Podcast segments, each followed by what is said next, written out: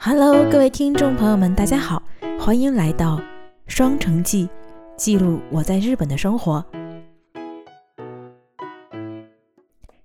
今天呢，想跟大家聊一个话题，它叫做菠菜法则。如果你学日语或者是在日企工作的话，我想你也听说过这种菠菜法则。所谓的菠菜法则呢，就是日语中的 “hogoku renraku sodan”。这三个词，它的缩写也叫做报商联，就是报告、商量和联系。因为这三个词读起来的话，和日文中菠菜的发音一样，是 holenso，所以呢，大家就戏称它为菠菜法则。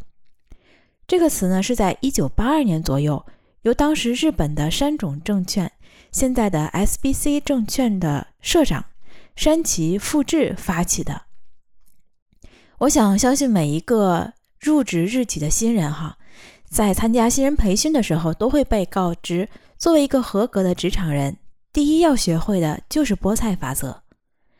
工作中要随时向上级报告，与同事分享你的工作进展。遇到问题呢，要和相关人员尽快沟通。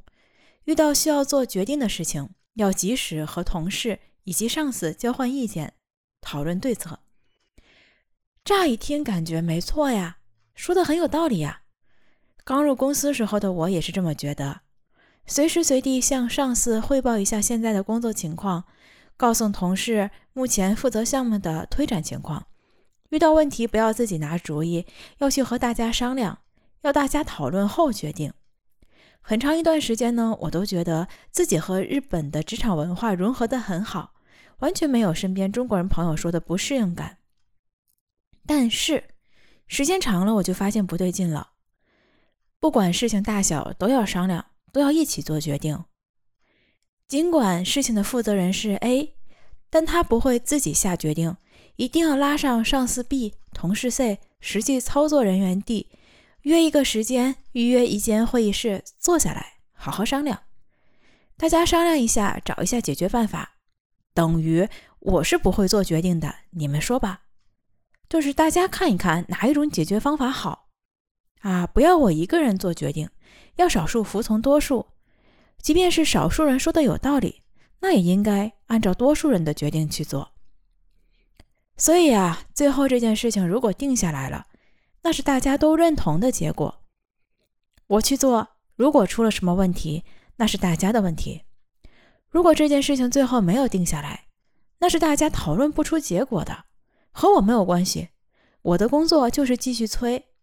哎，这个事情决定了吗？大家要不要再约个时间商量商量？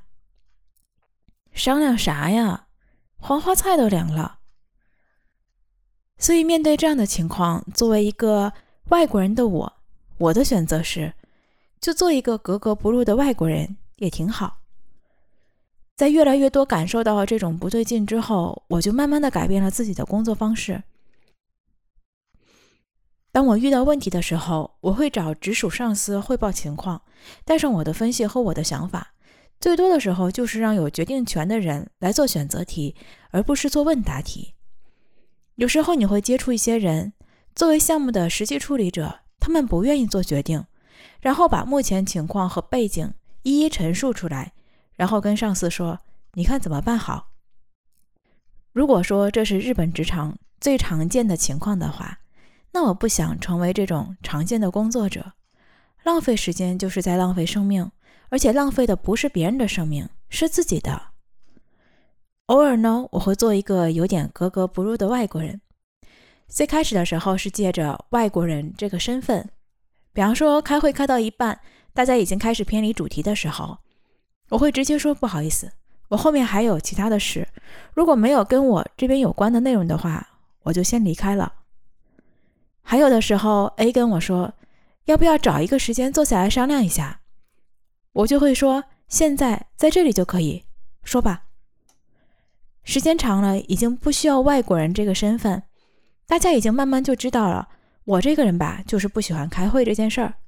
如果喊我开会，要不就三十分钟之内赶紧把需要说的说完，要不就接受我会中途离场，或者是哈气不断。更多的时候，我开始变成了一个会议里把控节奏的人。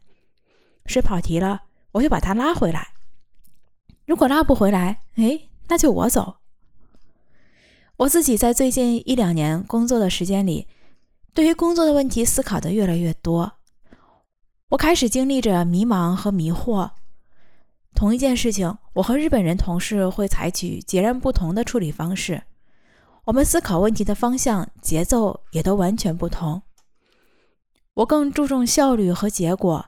拿到一个工作任务，我会开始拆分，找到核心的关键点以及解决办法，然后瞄着目标开始推进。一般会在截止时间之前提前交，更多的时候会完成就提交。如果有想迭代的地方，我再提交第二版。我想我的工作方式是属于先完成再完美的办事方法。日本人同事会开始分析各个情况。开始查各种背景资料，会对文案内容不断的推敲，基本是一开始就瞄着完美的目标去做的，一般会在截止日期当天提交，属于完美型的办事方法。有时候对于我这个急脾气的性格，真的是还挺着急的，但我也很理解每个人的做事方式不同，这和每个人的成长环境、性格都有关系，所以我也知道没有对与错之说。就像曾经我一度很认同日本职场的博彩法则，但是现在呢，我却有了不同的认识一样。这可能也和我已经不再是一个职场新人有很大的关系。随着社会的发展，日本人自己也对这个菠菜法则开始有了不同的意见。你呢？你了解日本的菠菜法则吗？你又是怎样觉得的呢？欢迎在下方留言告诉我。感谢你的聆听，我是 Seki 姑姑，我在日本。如果你对日本文化、日本职场、日本留学感兴趣，欢迎关注我，也欢迎你留言给我，把你想问的问题告诉我，我会在下期节目中带给你。那我们下期节目再见。